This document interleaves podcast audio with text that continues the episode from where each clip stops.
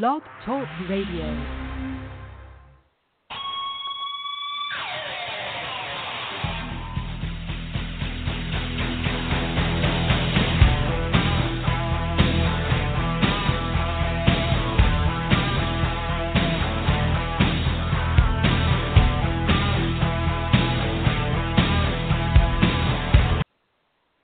Welcome to Gridiron Blitz right here on Apple Podcasts, TuneIn, Google Podcast now, and Player FM, as well as Indie Rap Radio, Wednesdays, 10 a.m. and 1 p.m. Eastern.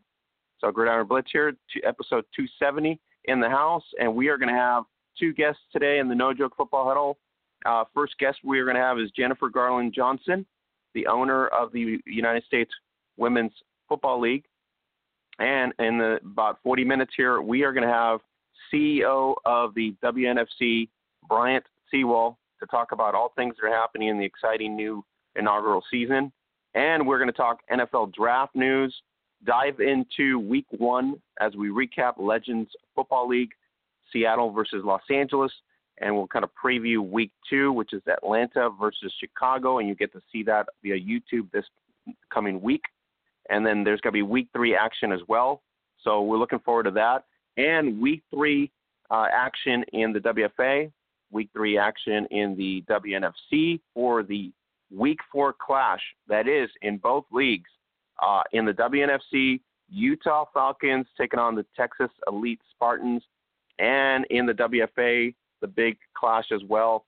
Boston Renegades, champions taking on their longtime rivals, DC Divas. So big time clashes in the women's game in the U.S. And uh, we're going to be basically talking about it all through the next two hours.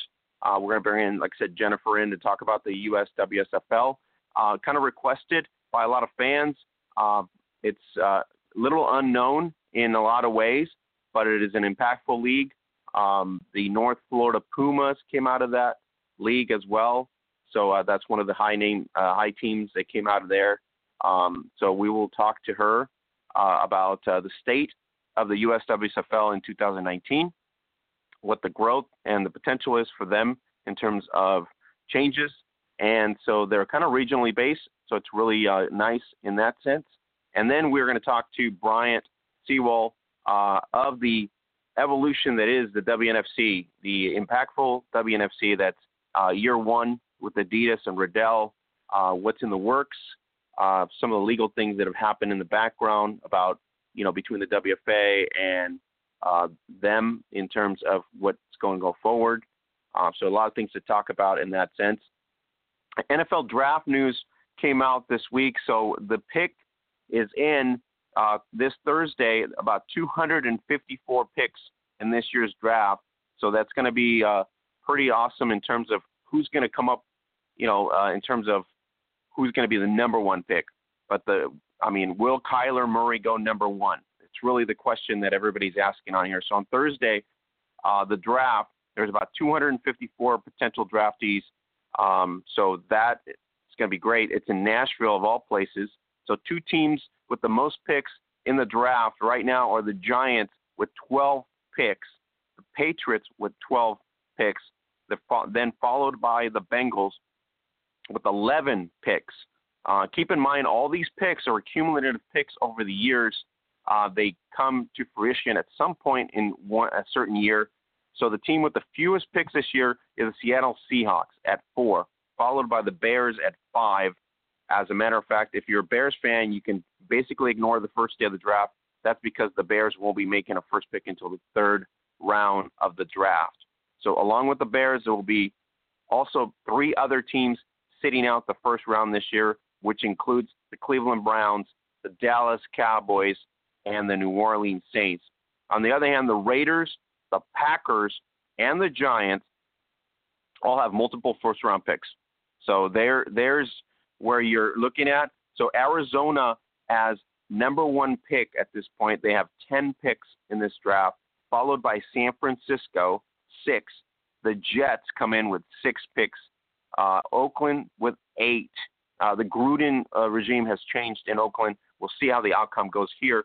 Uh, the Buccaneers have seven. A great thing for uh, you know Tampa Bay in terms of what they get get going there. New York has 12. Uh, Jacksonville has seven. Detroit has nine picks. Uh, Buffalo 10. Denver 8. Cincinnati 11. Uh, Green Bay 10. Miami 7. Atlanta 9. Washington 9. Carolina 7. New York gets uh, uh, a pick from Cleveland, and then from the eighth spot, uh, Minnesota 8. Tennessee 6. Pittsburgh 10.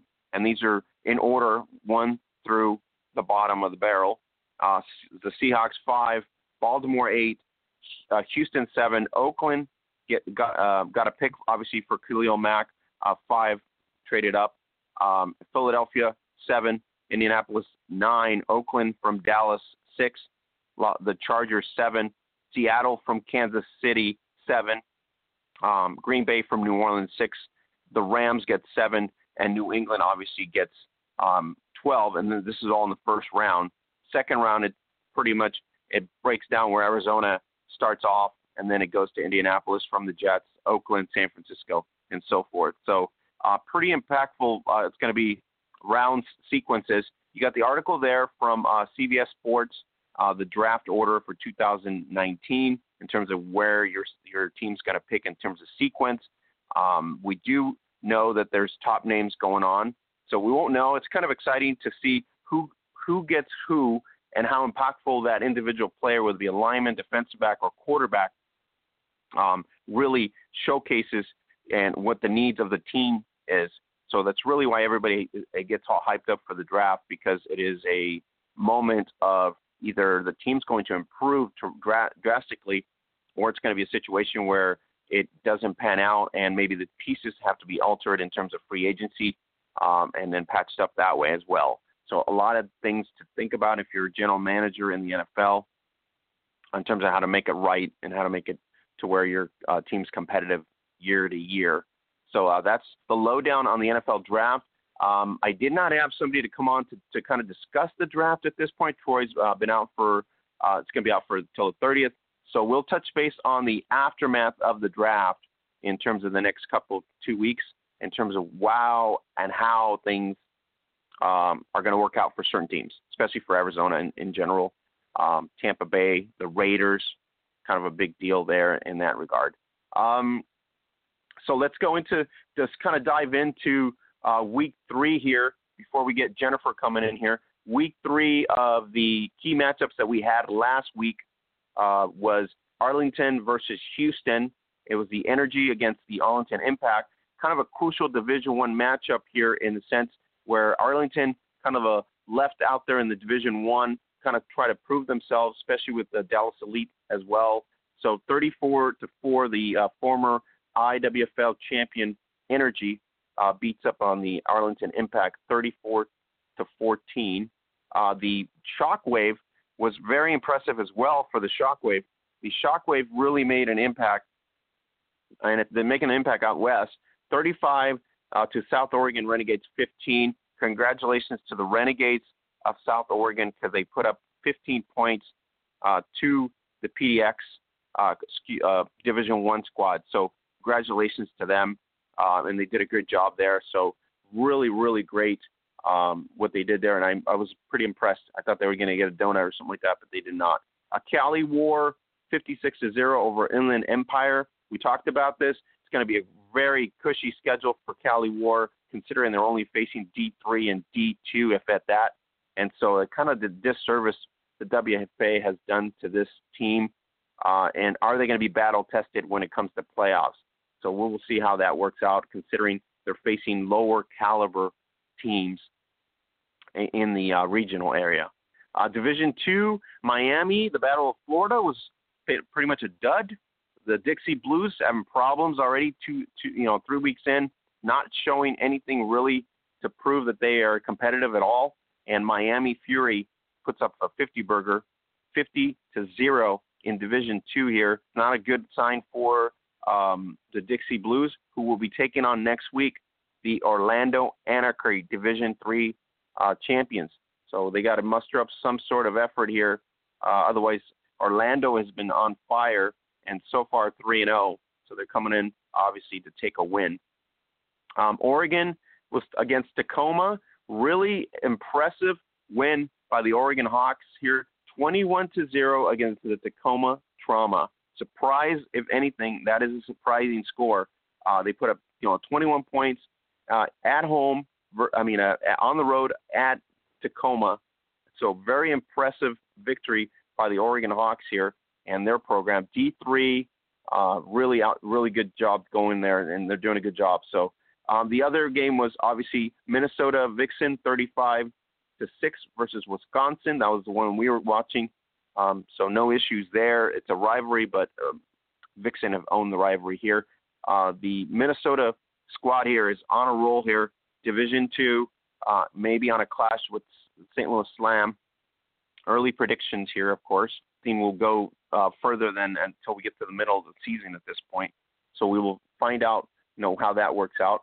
Uh, Division three, um, Richmond, Philadelphia uh, Phantoms, 33 to zero versus Richmond, Division two, and uh, Philadelphia is going to be a key component in the Eastern Conference because they're probably one of the only other teams besides the Divas that can put some sort of fight against uh, the Boston Renegades, the champs. So it'll be interesting to see how uh, the Phantoms kind of emerge as weeks go further here, uh, and they're getting into a, stride. We'll see how that works out. Derby, 54 to zero on um, Cincinnati Sizzle. No surprise there. Derby City will be tested week four against the St. Louis Slam. So we will see how uh, durable they are when they face up some uh, equal competition here. Orlando 38-36, a battle of Division Division three champ versus a top caliber Division two uh, runner-up Tampa Bay Inferno. What a classic! 38-36. Uh, the Division three champions edge Tampa Bay Inferno. Congratulations to Melissa Sparks out there and the Anarchy for doing an amazing job there. What a, a great game. Unfortunately, I don't think we had any live stream of it. That would have been great. Uh, so congratulations to both teams for putting up a, an amazing fight and a great competitive game. 38-36. Tampa uh, gets down by uh, Orlando Anarchy at home, and uh, Tampa's had crucial start against uh, Boston the first week. Um, so this is, you know, the Inferno hasn't played bad. It's just unfortunately they they're coming off of the end of the stick. The first game against Boston was really just a, you know, you're rested, and so what are you expecting? You're you're facing the champs, so it's not going to be uh, a big uphill. So um, Mile High, uh, 40 to zero against Las Cruces de la Muerte, um, La Muerte de las Cruces. I mean, uh, so 40 to zero, Mile High Blaze, and they're also on a roll here. So um, they're they are no different than in Cali War. They face a lot of D3, D3 teams, which they should win uh, out, and then they get to face one D2 team, which is Kansas City, I believe. So uh, the big test will be against Kansas City and whether they can muster a win against a D2, uh, I mean D1 uh, squad like Kansas City. So we're going to be going into the huddle here. If you go to uh, our Zazzle shop, our No Joke Football shop, you can save up to 15% off all all during the week with special codes. So check it out and get a T-shirt, legging, shirt, anything you want. Get the uh, most famous shirt that we sell is the traditional and the revolutionary shirt, the No Joke Football slogan shirt. Uh, so go to Zazzle.com forward slash Gridiron Beauties. Take advantage of the sales there. And if you want to take advantage of free shipping, it's $10 for the year. So you subscribe to Zazzle Black, $9.99, and then you get free shipping for 12 months in the U.S. So it's the best deal we have. And Zazzle's been on sponsor for almost uh, six years running. We really appreciate them supporting us. And uh, so go to Zazzle.com. If you go to our site and you don't see anything there, it's not a big deal. They also have Marvel, DC, and other great uh, brands that you can uh, basically buy from and still get the free shipping deal with uh, 9.99. So let's go into the huddle here, and we should have the uh, talented and also uh, amazing uh, owner of the United States Women's Football League, and that would be Jennifer Garland Johnson. Hi, Jennifer. Hi, how are you? How you doing, Jen? Uh, thanks for making the time. Really appreciate it. Thank you for having me. So, Jennifer, um, uh, the season's been uh, started, right? You guys started way before everybody else did, before the WFA, before the WNFC, uh, like about a week or before that. So you guys are into like, uh, is it week five now for you guys? Well, we kicked off season uh, March the 30th, uh, just a week before WFA. but um, we all took off in the entire league for the Easter weekend. Um, so technically, week three, um, as far as games are concerned. Okay. Um, Jennifer, tell us a little bit, uh, uh, our audience, tell a little bit of our audience. We haven't heard about the the, the USWSFL as often as we talk about the WFA or we talk about the WNFC, for example. So uh, tell us a little bit about the story. Uh, you guys were at one point the uh, sp- spring league, right? And you, then you and your husband uh, um, bought the league, and it it is what it is now, currently in 2019. Uh, we we've owned the league for two years now. Uh, we purchased it. Uh, it was the USWFL when we purchased it, and um, I'm not sure what all it was up to that point. I think it changed hands a couple times uh, before we took over for Mary Butler. But the USWFL is geared toward um, not exclusively, but we're geared more to uh, smaller smaller roster teams. Uh, we have two divisions: the Iron Woman division, which is 22 players or less, which is where the majority of our teams are, and uh, then we have Division Two. We we do not have a Division One. So the caliber of play would be equivalent to D2 in WFA, right? At this point, and then you have some D3, uh, obviously with the well, within divisions, right? Uh, the Division Three, um, I'm sure would probably what would be compared to the Iron Woman division, uh, and right. then Division Two, um, anything with 23 players and up. And I think the Prodigy probably has the largest roster with like 38 right now. So that's the biggest roster team that we have. And they've done well in terms of Washington the last two years, right? And then you have Tri Cities as probably your two staples franchises, correct? Uh, yes, that is correct. Uh, they have been here since uh, we have took over the league, and um, they still remain. The Prodigy has won the championship back-to-back seasons. Uh, the Hampton Road Gators, which came over from the WFA, won the Iron Woman Championship last year, and then in uh, 2017, the Tri City Thunder did win the championship that year in the Iron Woman division. So uh, early early standings are telling us it looks like it could be those two playing for it again. So we'll we'll see. It's a long season yet, but uh, we'll see. Um, Jennifer, the situation with the Titan Stadium, I know it was uh, weather and all that stuff. Is that something that was that was kind of exciting for you guys to kind of showcase a game uh, in an NFL environment? So uh, can you tell us the details the, the, of what happened? And you got. Yeah, that experience was absolutely amazing. The weather was absolutely horrible, but uh, we were able to um, reschedule the game and go back and play it. Uh, however, we did play for seven minutes um, in an absolute downpour, massive, the hardest rain I'd ever been in, and then it started lightning. So when it that happened, they pulled us off the field, and it just it wouldn't pass, so we had to unfortunately reschedule the game. So we went back March the 10th and started from scratch and played the game all over. So the experience was wow, it was amazing. Um, being in that tunnel, um, and then where we came out at was the tunnel where the Indianapolis Colts were coming off the field. It was Sunday night football. The entire Sunday night football crew was there and we actually had a good audience staying and watching, even though the weather was pretty bad. So that was just an amazing experience. Now, obviously, when we went back, we got to play and do all the same things, but um, you know, the crowd wasn't there, obviously, to see the Titans and Colts play for playoff contingencies like it was when we were there to begin with. But the experience was still unbelievable. Yeah, and how is that relationship with them? Is it something that's uh, a positive reception? Reception? Uh, do they are yes. are they aware that you obviously are in the local area and you guys have more a couple of teams available right. with? They uh they uh, actually yes we they've done offered us a contract to come back in uh 2020. Um, obviously, um, we could come back in, at the end of 2019 if we can make it work into our schedule. Obviously, they want us to come and play when uh, after a game like we did last time. But it's so hard in women's football because that's usually our dead period. So um, it took a lot of work to make that game happen. uh, even in December. So the we'll see, we'll see. They're wanting us to come back, and we definitely want to be a part of that. But uh, we just got to see what we can make it make work uh, into the schedule and and see what we're going to do as far as team wise. Um, they helped pick an opponent last season or last game when we played them, so we'll we'll see what happens there. It's definitely a positive well, relationship. I'm... We had a great experience.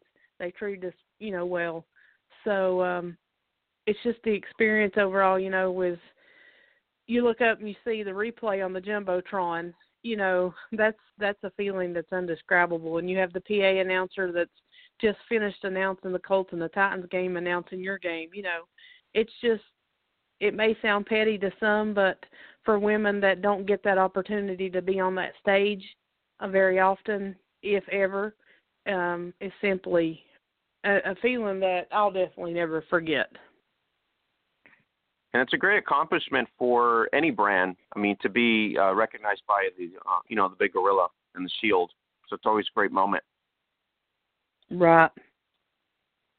It just it just goes to show me there's no reason that it can't happen more. so. Yeah, it's all about networking and relationships. Right. They right. hold all the power and all the keys. So we'll see what happens, but we definitely uh, everything went well, ended well. Uh, we, uh, matter of fact, I talked to our Titans rep at least a couple times a month. You know, just uh, what we're doing promo. We're going back to the stadium to set up for some promo events that they have. So, you know, we have a great working relationship, and we hope to continue that. Um, Jennifer, are you guys upgrading to social media status here? Are you guys staying low key? I mean, there's certain leagues that do really well on social media. There's others that do well on you know Instagram or Twitter or all these other venues. Well, are all we, your teams on social media or not? They they should be yes. Um, we strongly encourage it. We are rebuilding all of our social media. We just got our website totally redone, so it is up and current and fresh. But uh, our social media we are rebuilding because unfortunately when we took the team over, um, that didn't come with it. So that was a bummer because it had a pretty good following, but uh, hey, it is mm-hmm. what it is. So we've been working on rebuilding all that. Uh, it's a process, but uh, we're getting there. Is it a requirement for each team to have a social media account in your eyes at this point, as a as a league, as an owner of the league, to kind of give the brand me, visibility and credibility? Why, I don't see why that why they wouldn't have. Um, right. You know, it's just a positive thing, and it can be a great promotional thing for um, the league and the teams. So I, I think that every team does have one. Uh, I think some of them promote themselves a lot better than others. Um, but you know, I think currently, yeah, I was running through the teams in my head. Every every team has one. So like I said, you know, the Prodigy, the Assault, the the Gators, of course the Thunder. We all try to do a great job of of keeping everything fresh and up to date and post really often. But um, there's a few that's lacking behind that has one, but they don't update it and keep it as active as we'd like. Are you guys using interns, um, Jennifer? Have you suggested doing that? I know a lot of the other teams, like in the WFA, they're not as you know, it's because it's time consuming and all that uh, using interns or they're using family members that love to be on social media to do updates and posts and things like that. Have you guys considered that stuff? Uh, I think mostly most of the teams, you know, uh, has a manager or someone that does that for them. Uh, the ones that don't post very often, I'd say um, probably needs that recommendation so they can get some help. But um, myself, our te- myself, I handle the league and our team along with our um, manager. She helps. Uh, it's her and I that promote it and post it, so we try to keep it fresh and up to date often. So uh, I think that's the case for most of our teams. Jennifer, profitability on a business model in women's football is nine times out of ten is probably a not a really good profit, as they say. Um, so when you got in here, something to ponder, right? Because everybody says, "Oh, I'm going to start a football team." You're like, "Okay, uh, and a lot of your family members are going to go, "What are you doing, throwing money away or whatever?" Right? So that's the first thing that everybody kind of throws at you because it's not like a, a normal business where it's got goods and services and return on goods and services. Um, it's kind of a challenge to put you know butts in the seats as an example. Um, so right. when you decided to take over the league and buy it, was that a consideration, or did you guys you know go through the process? Well, we had to weigh our pros and cons like anything. Um, we didn't. We took over this with expectations not to make a huge profit or to make a profit. We took this over with the simply thing in mind is we want to make this a great place for not just small market teams, but that is our sole focus and it has always been the the sole focus of the the base foundation of the USWFL. So we um, have took those two years. We have made our league fees very, very low to encourage teams to come and try us out. Um, so far, everybody that's came, you know, of course, there's hiccups here and there, but we uh, we've tried our best to make it a very, very team friendly league. So um, we're not necessarily looking at it to make a fortune like some of the other leagues are, and I'm I know that they probably make large fortunes off of it.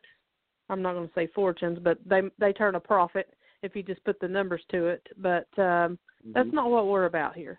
We're about uh, about the teams, about the players, about the ladies. Jen, uh, you played uh, football yourself, right, uh, for a couple seasons, so you can relate to the intangibles of the player with either finances or, you know, injuries, et cetera. So is that something of a key for you as a as the main owner of the league? Kind of be you know well, kind of relate to the situations. Yes, and I still currently do play. So um right. when I started out playing, um the the fees that it cost a female to play football is out of this world. It, Time you is it absurd? travel, it is absurd. It's ridiculous because getting help is slim to none. So when we set up our team, this is going to be Tri City's fifth year. Uh, we set it up as a nonprofit because again, um, I seen what other ladies were struggling with where I played before, and what it cost me myself uh, to play. So when we set our team up, we set it up as a nonprofit. Uh, we just want to provide the ladies the opportunity to come and play football, and expense not to be an option. Now, with that being said, we all know that the the monkey in the room is everybody has to pay to travel, you know, sure. etc. So what we try to do is this is the the first time in team history this season. Uh, Tri City Thunder did not charge a player fee, zero. It costs you absolutely nothing to come here and play. So, with that being said, you know we've had to work harder to get the sponsors. We've had to work harder to you know, do our standard fundraising that brings in some money to cover our field costs, to cover our travel costs. So um, it's a building block, and it's been a very, very positive one because for the first time uh, in our five seasons, we've had the biggest roster that we've had to date. So um, I think that's something that the ladies really appreciated when we had our team meeting and, and decided this um, before the season started. So um, it's it's been a great experience, and I think I think a lot of other teams should try it. Um, whether it be you have to work harder to get that five thousand dollars sponsorship to cover those away games, or whatever the case may be, I think it's definitely worth it to not have to have a player stress over if they're going to make this away game because they don't have a ride there or they can't afford the gas to put in their vehicle or or even if they don't have a dependable vehicle to make it on that away trip you know? So um it's been a very very positive thing for our organization this year. Structure there would be um more inclined to accommodate because a lot of times when you go on a business mode that's the reality which is you know building relationships with hotels with discounts figuring out how you're going to get, you know, car rentals, et cetera, et cetera, right. discounts on car rentals, things like that. Something to minimize, like you said, the the actual cost that you're going to have to pay out of pocket. Um, sounds like a great right. model for you guys, and staying staying at a lower roster um, setting really, like you said, allows you guys some freedoms Where uh, in other formats, you know, you got high rosters, but in reality, even if you had 50, uh, you're only gonna you're only gonna see really what 27 to 30 show up at every game because of whatever right. situation happens, their fees and things like that. So you lose out on a real team uh, bonding type mentality because uh, you know everybody suffers. Either they they can't make it, they intangibles with money, things like that, or they bail out and, and see, they can't. we're not we're not about that. We don't we don't do that here. If there's a player that can't make it for whatever reason, we help them figure out a solution to make it work. Mm-hmm. Right, which which is the right thing to do, of course. It's the right thing to do, just to right. you know pick up your teammate and get them there. Um, Jennifer, you, so far in in your ownership, uh, have you you've seen obviously you know other leagues come and go in in that short time as well? Yet teams shift from one league to another because of fees or because the regional uh, aspect of it is more friendly in terms of less costs and things like that. Um, how do you guys keep all that into uh, account in terms of ownership, in terms of the teams? Is that your whole thing? Is just try to keep everybody so nearby that you don't have to, you know, spend so much money to travel into to these games? Well, actually, we're we're kind of spread out, uh, to be honest. But uh, you know, it's the shuffle every year. No matter what, um, no matter what happens, there's going to be the teams change leagues from one league to another, no matter what. But um, yeah, we have seen leagues come and go, and we don't wish to be one of those because um, we're very happy with the direction of our, of our league and the future that we're building here. Um, we didn't take over it to know that we're going to build this thing in an overnight success.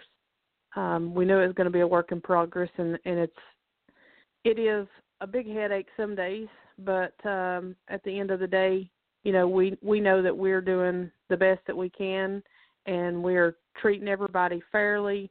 Everybody's got a fair shake. We don't treat our Division Two teams any better or less than our Iron Woman, which is our Division Three. We call them teams. You know, everybody's on an equal playing field when it comes to um, year-end awards, statistical wins, stuff like that. So um, we're just we're just really happy with the direction we're heading.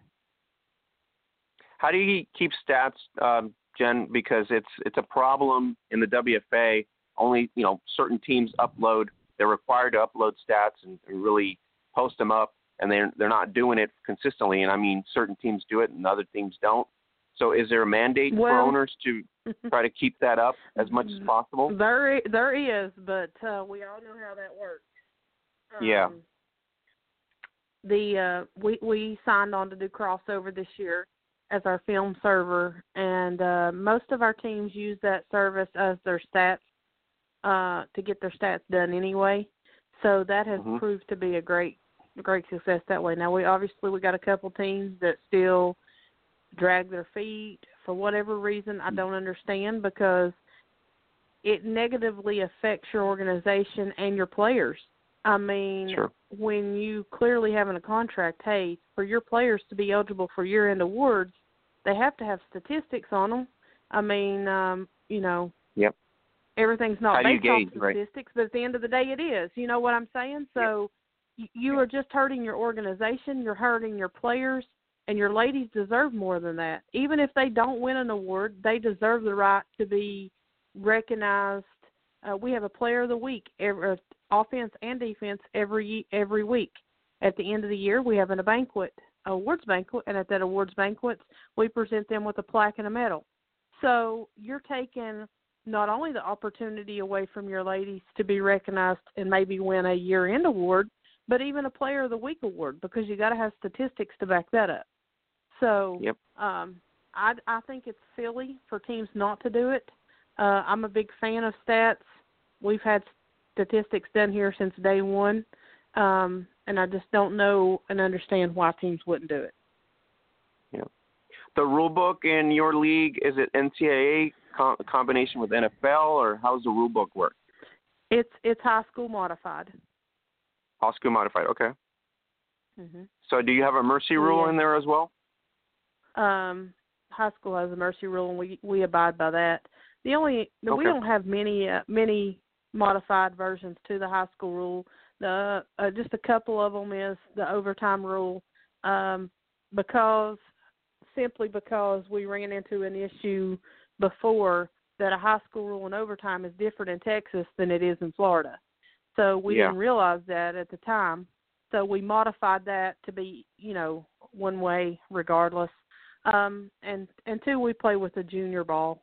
Um, you know, everybody's got a modified ball. So that's just a couple of the the things that we do, but for the most part it's high school rules. Impressive stats. Um, any players uh, at, the top of your head that stand out that we should be aware of on, on certain teams in your league? Well, every team has their athletes uh, that that's going to show out given the chance. You know, every organization has those. Um, so, to pick a couple, I, I wouldn't put anybody out there simply because um, a lot of times our ladies don't get the recognition just because we don't want people to say, "Oh, well, that was a biased decision," even though they have numbers that are that are better than the person that may have won that award. Sometimes it seems like just because some of these teams think automatically, well, you're showing favoritism. Statistics speak for themselves. So um, I'm not gonna I'm not gonna call out any names simply because every organization has some, but um, you know I don't know them as well as I know our girls. So um, I, I'll I'll refrain from doing that to save save ourselves any backlash from any teams. All right. But there are key there are key players on each team that obviously have contributed to either the branding of the team and obviously made an impact with fans. Um, and that's the one thing that Well- we really want is just to showcase out there one of the you know the either offensively or defensively. Uh, a lot of a lot of players will tell me, uh, Jennifer, uh, defense doesn't get much love, but it's all offense and scoring that they get it. So That's in the trenches, in That's other words, true.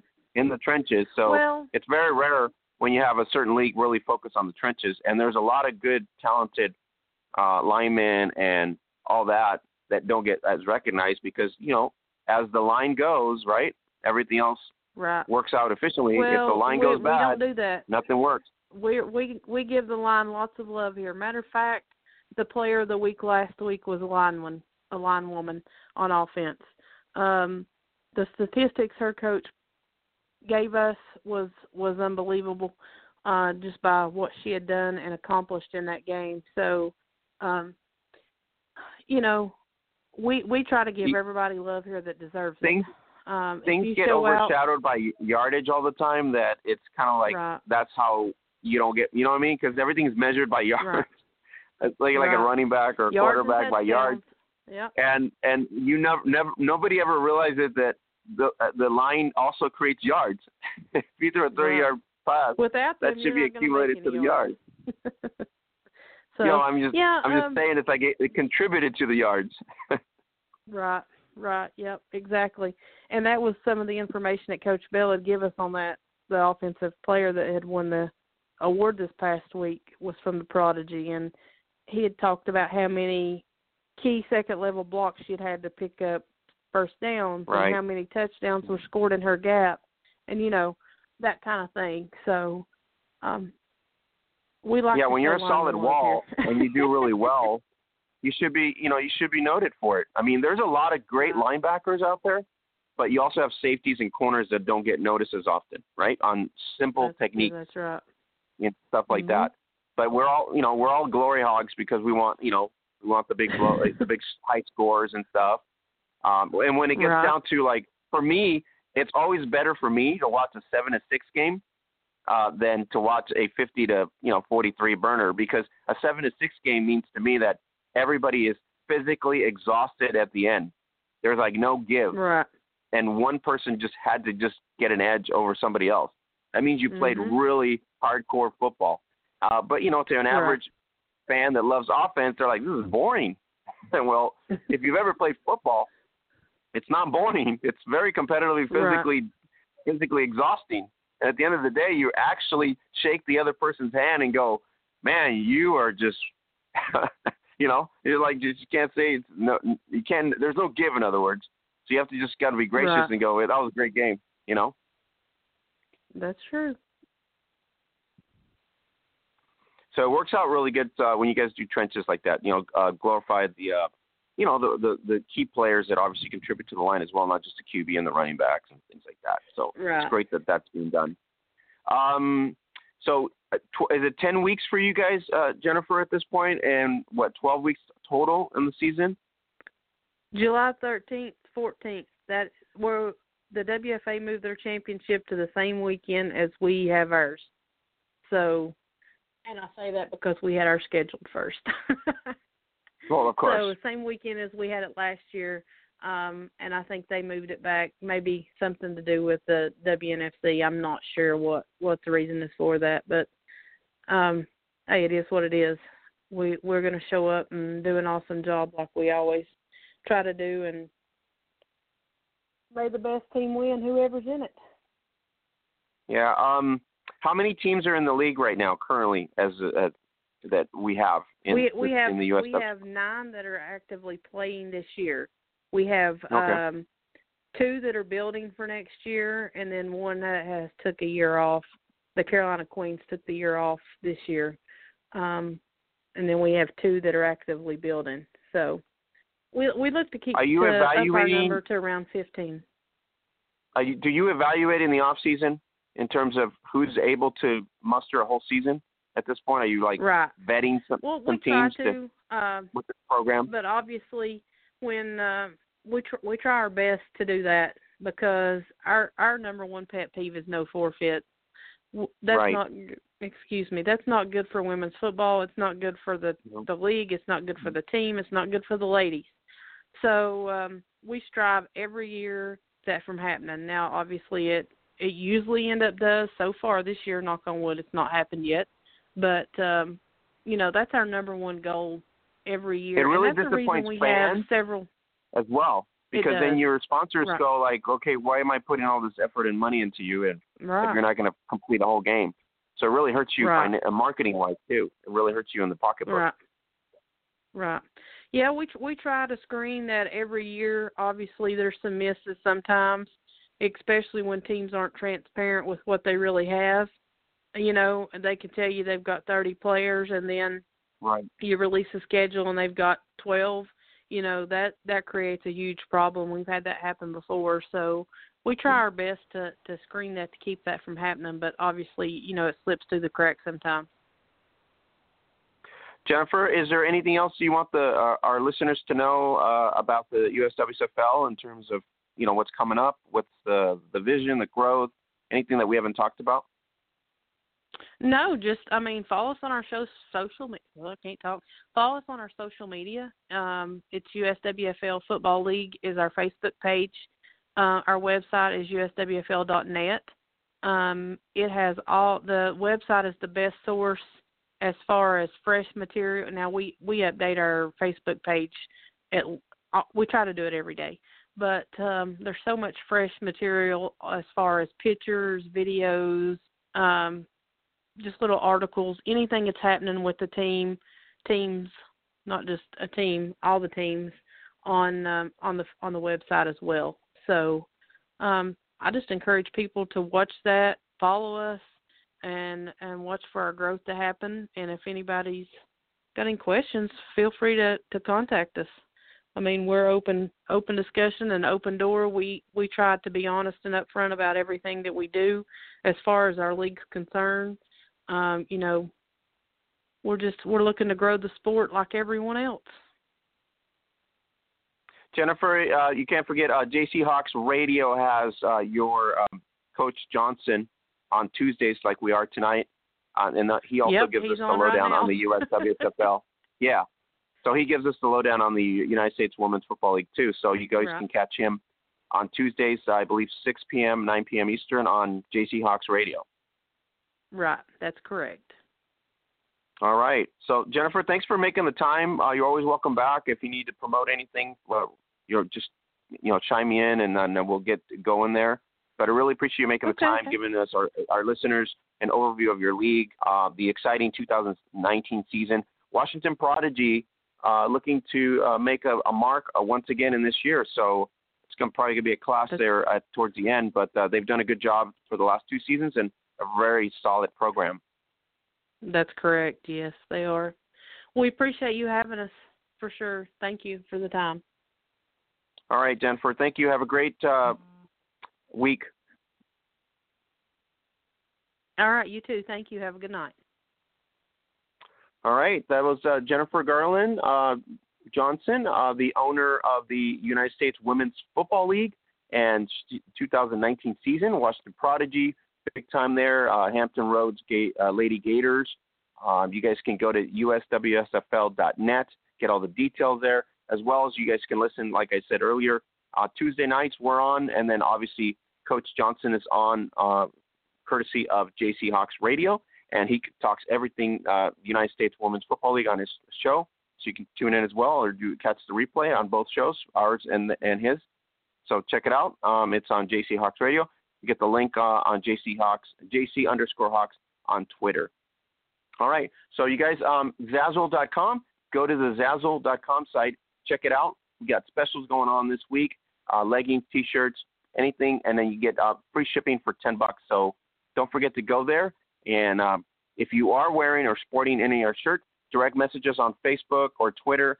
We're more than happy to post it up, get you going there. I want to thank uh, Sasha Cruz, uh, Smooth Glory uh, out there in Mile High, uh, Smooth Glory Jones, as well as Kelsey Cristiano for supporting our stuff this season here. And we got more athletes coming up in the next uh, couple months doing the things, including international athletes that we are just trying to work with as well. So it's going to be pretty awesome 2019 between now and, and the end of the year. So uh, if you haven't checked this out, go to uh, zazzle.com forward slash gridiron beauties. You can go to the Facebook page uh, and you can use the Shop Now tab there. If you're international, it's not a big deal. Go to zazzle.com, go to the lower part of the site. It says Worldwide tab, and you can order stuff from the international sites via zazzle.com. So thanks for supporting us. Really appreciate it. Uh, wanted to just say thank you to everybody that's gone to the hub at facebook.com forward slash gridiron beauties. 6,900 strong now on Facebook, 6,700 on Twitter, and we are just blowing up on reach. 12,000 almost monthly on reach. Um, it's going to be awesome. So keep it going, sharing posts, everything else. Uh, the best network on the planet covering women's American football, that is us at the hub at facebook.com forward slash gridiron beauties. So we're going in the second huddle here, and we are going to have the uh, privilege to have Bryant Sewall, the uh, CEO of the Women's National Football Conference, the WNFC, in the house. Brian, how's it going? Hey, Oscar, how are you tonight? I'm doing great. Had a great, great week. Uh, good football all the way around in both leagues. So, kind of excited to talk about it. So, and the clash that it is this week, uh, Brian. That's why I wanted to bring you on. It's Utah, okay. Texas Elite, the rematch of the Best of the West. So, uh, kind of a yeah. treat in Week Four. That ought to be a good one. I'm sure uh, Rick and his staff are looking forward to it as much as Odessa and our staff are. They're they're a great team. Uh, they need, you know, they need no introduction. They they play at a high level. They've been very successful for a long time, and uh, it's a privilege to get to play teams like that. And uh, we look forward to it, and, and hopefully we can uh, we can compete well against them again this time. So this week, uh, Brian, we have the the battle of the um, winless teams. Nebraska will take on the Houston Heat. Nebraska's played pretty well against the Spartans. Uh, I got to give them props for that. And then um, you have Houston, who obviously didn't fare well versus the two matches against uh, your team. But uh, this is a good test for Nebraska, especially in the rankings in the middle of the pack in terms of the rankings. Uh, this week you get number one, number two battle in week four, and then you also get a couple teams that need to make a move if they want to get into that uh, conference uh, finals. No, absolutely, and and both of those teams are are, are pretty good. I mean, I you know parity is a very difficult thing to achieve. I mean, my gosh, the NFL has been trying to achieve parity for a hundred years, um, and I, they're doing pretty good. But still, you know, it, it's very difficult to have everybody be at the same level. Obviously, the WFA right. suffers from that problem. You've got two or three teams that separate themselves. Um, I think we're blessed in WFC to have four or five that are there, but you know everybody else is is up and coming. I mean, you know the Bobcats have done exceptionally well. I think that surprised a lot of people. Not a big surprise to us at the league, but you know they did very well. And then you know you have the Phoenix Prowlers who you know did their first game, their development this this year to kind of build momentum for next year, and that was a fantastic game. It was eight to nothing at, at halftime. So uh, the uh, the Nebraska team and, and Houston Heat are both kind of right there at that next tier. Um, they need a little bit more me- momentum and a little bit more depth to get them going, but but both of them are pretty good teams, and and I think that most teams would say, and I think probably Utah would say the same. You know, we don't. People shouldn't always judge how good a team is simply by how they fare against Utah or us, because that's not really fair to them. Um, and, and I think that's going to be a great game. I look forward to watching it because I think they're both going to do, you know, very well. And then you have the other game, uh, the rematch, Seattle Los Angeles, and that was literally a very good uh, launch there. Um, Bobcats, Majestics, uh, Majestics coming off that emotional win uh, with the loss of, uh, of um, Jen Moss, and they they win against Vegas. So now they get to face, uh, you know, the arch rivals again, the Bobcats. Uh, so it's just going to be a good no, game absolutely. as well. Yeah, that was a dogfight last time, and I think it probably will be again. And and Denver and Las Vegas have been doing well as well. I mean, sometimes in the momentum of a football game, it just mm-hmm. you know sometimes it, it's close, and then that momentum breaks, and you maybe it ends at 28 to seven or or 30 to nothing, but it was closer than the score appeared for a long time, and a lot of that has to do with depth, which is, you know, certainly not easy uh, in this sport. Um, you know, I think Utah and, and Texas Elite are blessed to have pretty good depth. Obviously, DC, Boston, the bigger squads. Um, but but it's hard on some of the smaller teams or the up and coming teams to always have enough depth to sustain through that right. fourth quarter. And I think that'll get better as these teams develop, as teams learn what the WNFC is about, what we do that's different. And I think all those teams' rosters will grow, and you'll see that. Uh, I think you'll see that develop and continue to to be better as time goes by. I mean, we're we're only three weeks in, so you know, give us a little bit of time to to kind of get the momentum going, and I think you'll see some big changes.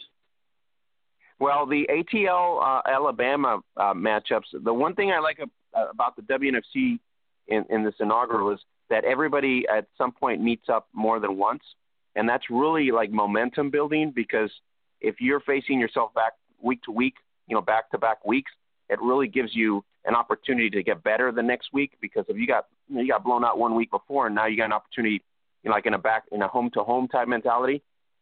Uh, for example, you know, who would nobody I think was surprised that the the Phoenix is this good. You know, it's probably on the lower level than Utah and Texas, but they're that good. And then San Diego, obviously, we already know what they're made of. So those are the four staples. But you know, in the middle of the pack is where it gets all interesting, especially now that we're going into week four through week six. There's going to be some shuffling, and so that that makes it so much interesting. Well, I don't think anybody at the WNFC headquarters was surprised. I mean, Atlanta has a, has a great history. Obviously, Seattle probably has one of the longer ones out there. The Surge, uh, you know, the same thing. Although the you know the Rebellion are up and coming and they're doing well as well. But um, you know, Alabama came in as a slightly smaller team.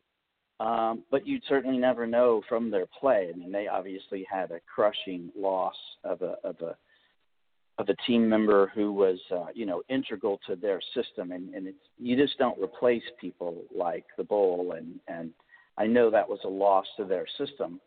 Um, and it is a loss for the league as well. But they'll rebound and they'll they'll come back. And I mean I certainly would not bet against the Alabama Fire no matter who they're playing uh, or Atlanta for that matter I mean they they do a great job in Atlanta and it shows on game day all right. So surprises for you as the CEO right now, besides the top four, maybe.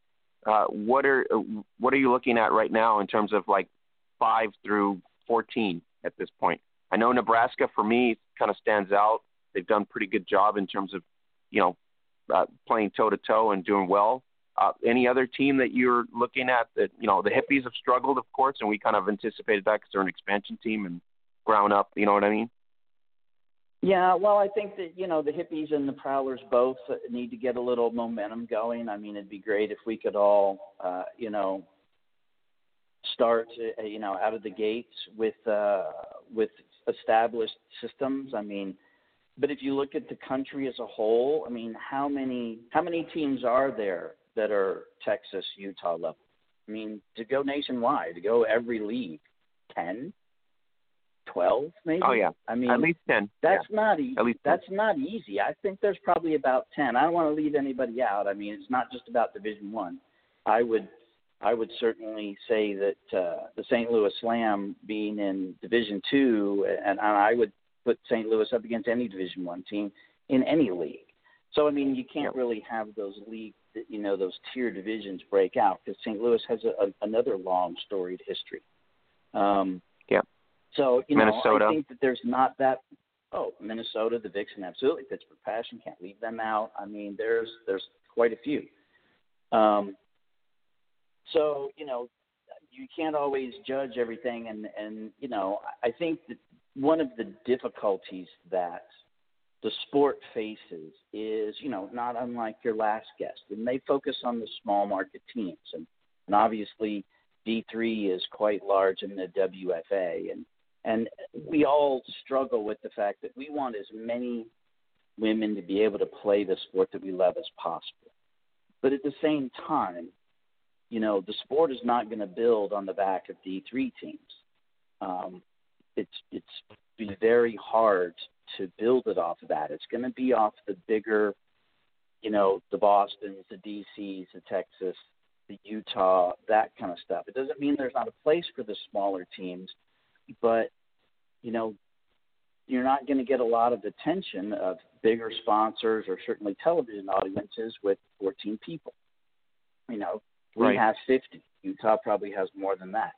DC and Boston, I bet you have similar rosters. So, um, you know, that's what it's going to build on. I think there's a place for the smaller teams, and, and I've always thought that probably where this would go would be a, a professional league that's the higher echelon teams, and then more of a recreational farm system, not unlike Major League Baseball. I mean, the NFL has the NCAA, so that's kind of built in, but you know, right. like the farm system in Major League Baseball that is focused in smaller markets. So everybody gets to enjoy baseball, but not everybody is the Yankees. Not everybody is the Red Sox. Not everybody is the Dodgers. I mean, there can hmm. only be so many of those. And I think there's a role for all of those teams to play. You know, a lot of our middle of the pack teams, going back to your question, in the WNFC are kind of all on that brink. I think Nebraska should not be taken lightly at all. They let me tell you what, I mean, if you ask any of our players, you know, they didn't quit one minute, neither did the Heat. Um, Las Vegas is on that bubble. You know, the Rebellion are just kind of right there. Um, you know, the hippies, I think, have a little bit of growing to do, but you know, there there has to be that growth because everybody, you know, goodness knows Texas Elite or Boston, DC, Utah, you know, if you want to put those category on top, you know, we've been around for years. The people on the coaching staff that have been around for years. I mean, you know, on the backs right. of, you know, the prowlers of of, you know, ten years ago and the Dallas Diamonds and, you know, all of the other teams that have kind of built up at this point. And every iteration gets a little better. Um, but it takes a while to build up to that level, and then you have to sustain it, which isn't easy either. So I think our middle group is going to be pretty good and make for some probably pretty exciting games. It's not all just about yeah, Texas com- and coming up. I mean, I know everybody coming up to in the that way, but week five through so.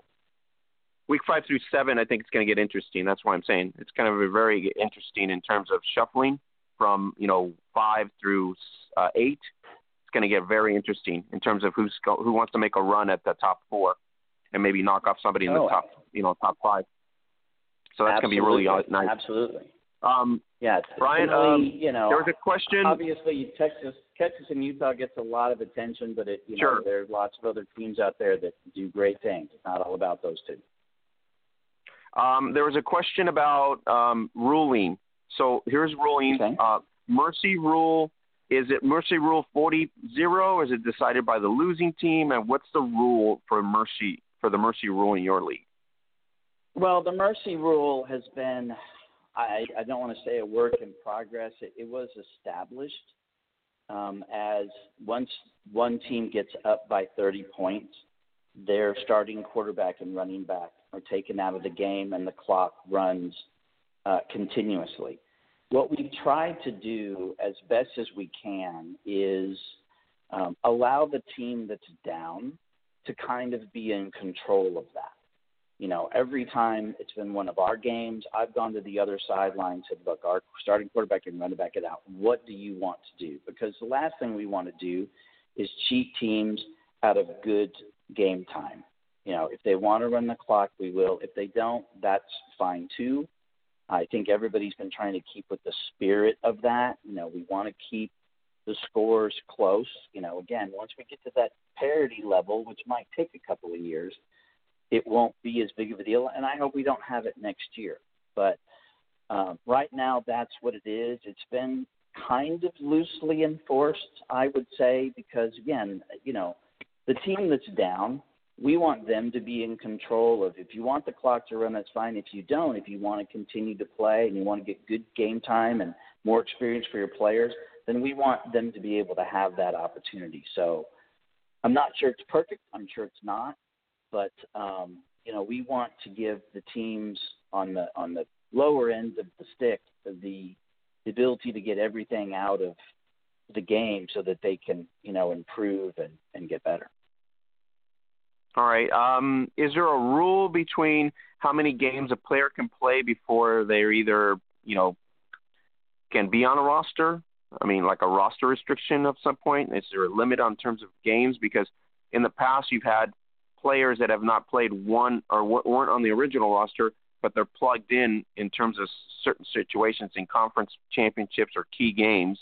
And there's, you know, teams that obviously go, hey, well, that player never played more than, you know, one game. You brought him in here and so I'm saying dilemma like well, that, all for of example. Our rosters, all of our rosters are locked down before the season starts. The only the only time that's not true is for the developmental teams, which don't enter into the the playoffs anyway. So if a player isn't on uh, one of our team's rosters before the season starts, then they don't play in our league. And if they are on one of the rosters, then they are allowed to play. And that's all. That's all you know, we tried to avoid a lot of those pitfalls um, from the get go. So, you know, once those rosters are set, they're set. Okay. So basically, it's uh, there no other eligible player unless they were they were on the roster originally. Okay. Um, so Brian, are you happy with WNFC TV? Because I'm pretty happy, and there's a lot of feedback that I got from our page that we're very happy. Kind of like a red zone type mentality with you know, Charlton Sportsnet. Now you got uh, Facebook Live from certain teams. Um, so it makes it kind of interesting to kind of pick and choose which game you want to watch. Well, it's coming together. I mean, you know, that technology stuff is uh, it takes some work, and and I I got to tell you, I mean, I'd be remiss if I didn't shout out to the WNFC staff. I mean, you remember all these people are volunteers. Nobody takes a penny out of this league. I mean, we give all of our teams money. Our our our uh, model is completely different than the other leagues. You know, our our teams don't pay any league fees, don't pay any player fees. They actually get money from the league. It's completely the opposite. And our staff are all volunteers. Nobody takes a check, a paycheck. Not me, not OJ, not anybody. And the people working on the the streaming and the and the WNFC TV are working their tails off. It's getting better every week uh, you know, the Uscreen partnership is taking shape, and that'll be coming online in the next couple of weeks. So, you know, unless you're ABC, CBS, NBC, or something like that, that you know, been doing this for a while, there's always a little bit of growing pains. We've certainly experienced that a little bit with some of the feeds. Some of these fields don't have particularly good Wi-Fi access, which is definitely challenging sometimes. Um, but I think all in all, it's been pretty good. I mean, the commentators are uh, are certainly having a good time with it. Uh, they obviously know the Atlanta team particularly well, but um, you know, I think all in all, it's been good. We want the people to be able to watch uh, games whenever they want, and that'll develop over the year. I'm sure we'll have some learning experiences that we can improve for next year, but I think all in all, it's been a pretty good rollout, and and it should improve before we get to the Nine Bowl uh, in Denver down the road.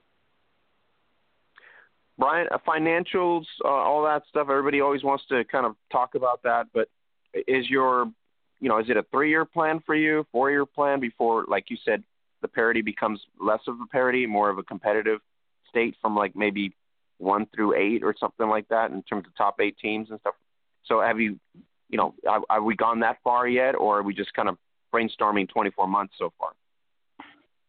Well, you know, we we knew that we wanted to start in the West. I mean, obviously, uh, you know, the 900 pound gorilla that everybody has to deal with is travel.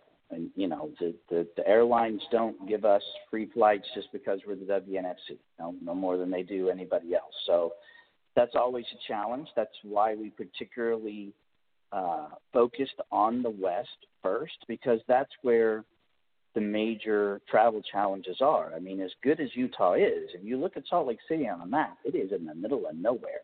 It is close to nothing. Um, I'm sure that Rick and the guys kind of like it that way, but I mean, from a travel perspective, it's very difficult. And, and Utah has probably one of the biggest challenges, and they do a fantastic job dealing with that because it's it's difficult. You know, Texas, we're blessed because this is you know football land, and and they're you know it's it's not anywhere near the challenge that the people further west have to deal with. So we knew if we could conquer the west, the east and um, the northeast and the southeast, where the cities are closer together, would not be that difficult of a challenge. So, you know, obviously we want to expand. We want to bring in more teams from that area. Um, level. You know, again, our market is our, our model is different because we're not asking teams to to send us several thousand dollars. We're you know putting on a championship. We're doing everything that the other teams are doing, and we're not taking any money from the teams. So at some point, you got to ask where the money's going. But we're not doing that. We're giving money to our teams. We're bringing in national level sponsors and you know, right now we have a three-year deal with Adidas, and I think if we can make our goals by the end of year three, I think you will see that the WNFC is significantly different than you see it today, and everything will get better. Where's, uh, how are you getting feedback from uh, the the players and the ownerships and stuff to you? I mean, personally, have you gotten a positive feedback, or are they challenging you in certain things? I mean, how has well, it been so far? I certainly haven't got any. I certainly haven't got any negative. When you, when you get um, when you have a team as dynamic as as OJ and Elizabeth Jenkins and you know our commissioner and all of the people that make up our staff, um, you know, I'm kind of sitting at the top, but I don't hear about a whole lot of problems because they've fixed them before they generally even become problems. All of our team owners have been very responsive. Um, you know, one team owner that has a good, um, you know, has a good experience or, or a good understanding of, of one part of the business or one part of, uh, of gameplay will share that with others. So, you know, we're kind of a, a community and everybody learns and benefits from each other. But, you know, our, our league staff are a bunch of dynamos. I mean, you know, I can't even keep up with all of it sometimes. Thank goodness I have lots of time to read email on planes since I have to end up flying around quite a bit um, to keep up with everything that they're doing. So I'm sure once the season is over, we'll all sit down in a room and we'll figure out what was good, what was bad, what uh, what can we change, what can we do better, what did we maybe not realize. I don't know what those topics will be yet. I'm sure OJ will have an exhaustive list by the time we get to that. Um, but you know, when you have you know Jen Welter out there and her expertise to bring in, all of our board members, NFL alumni, people that we work with, um, you know, there's a wealth of knowledge there to really create the league that I think a lot of people have wanted for a long time, and to build it to where you know we can really get the sport going in the right direction and get the attention that these phenomenal female athletes deserve. Now, uh, what three weeks in, pretty exciting. The the feedback we get is just because of the streaming becoming so much better that it just blows everything away in terms of you know what was done prior you know in terms of women's football. So uh, we have to applaud you for that because that you know WNFC TV is kind of like another level especially with you know mobile streaming and everything that's going on now in our day. You know before and back in the day mm-hmm. it was literally you got to have a camera and everything else. Now you have different platforms that you can really distribute things to. So I got to give you guys credit for that. Um, some of the teams do better than others. Uh, Rebellion, uh, one of probably the the best teams that have a nice live stream up there with some good replay and things like that. So that's something that anybody can follow as a guide because they've done a good job. No, absolutely, and the Rebellion has been very forth forthwith on sharing that with other people. Atlanta does an excellent job as well. We can't not mention them. Um, we're we're catching up. I think our live stream team is just doing pretty well uh, as well. But you know, we've got some teams out there that are doing uh, a great job, and you know, they share their experiences and and their uh, their triumphs and their failures to make everybody better. So um, I'm pretty pleased with that, and I think it'll it'll get better each week. What kind of feedback have you gotten from like average fans? I mean, not just over in general. But three weeks in, uh, you guys, I know you guys get direct messages from fans and things like that, or even parties that are at games, and and so uh, what's there been the reception, you know, from kickoff to now? Well, our fans are pretty hysterical. Um, I mean, you know, Texas Elite fans have been around for a while, and and you know, uh, they uh, we we get new fans all the time. I mean, I don't I don't monitor all the social media stuff in in that direction, but um, I think that we've given the teams a platform to where they can really go out um, and build. We're going to have some national advertising things that we're working with. Um, and some teams are much better at local marketing than others. Again, we're kind of a community, and that's all being shared because there's some real pros out there on some of our teams that have done a great job in their local area. Again, Utah, I know, does a terrific job there. Atlanta as well, Seattle, San Diego. Um, you know, they all have strengths and, and weaknesses, and we all help each other there. Um, I think that as time goes by, you're going to see that build.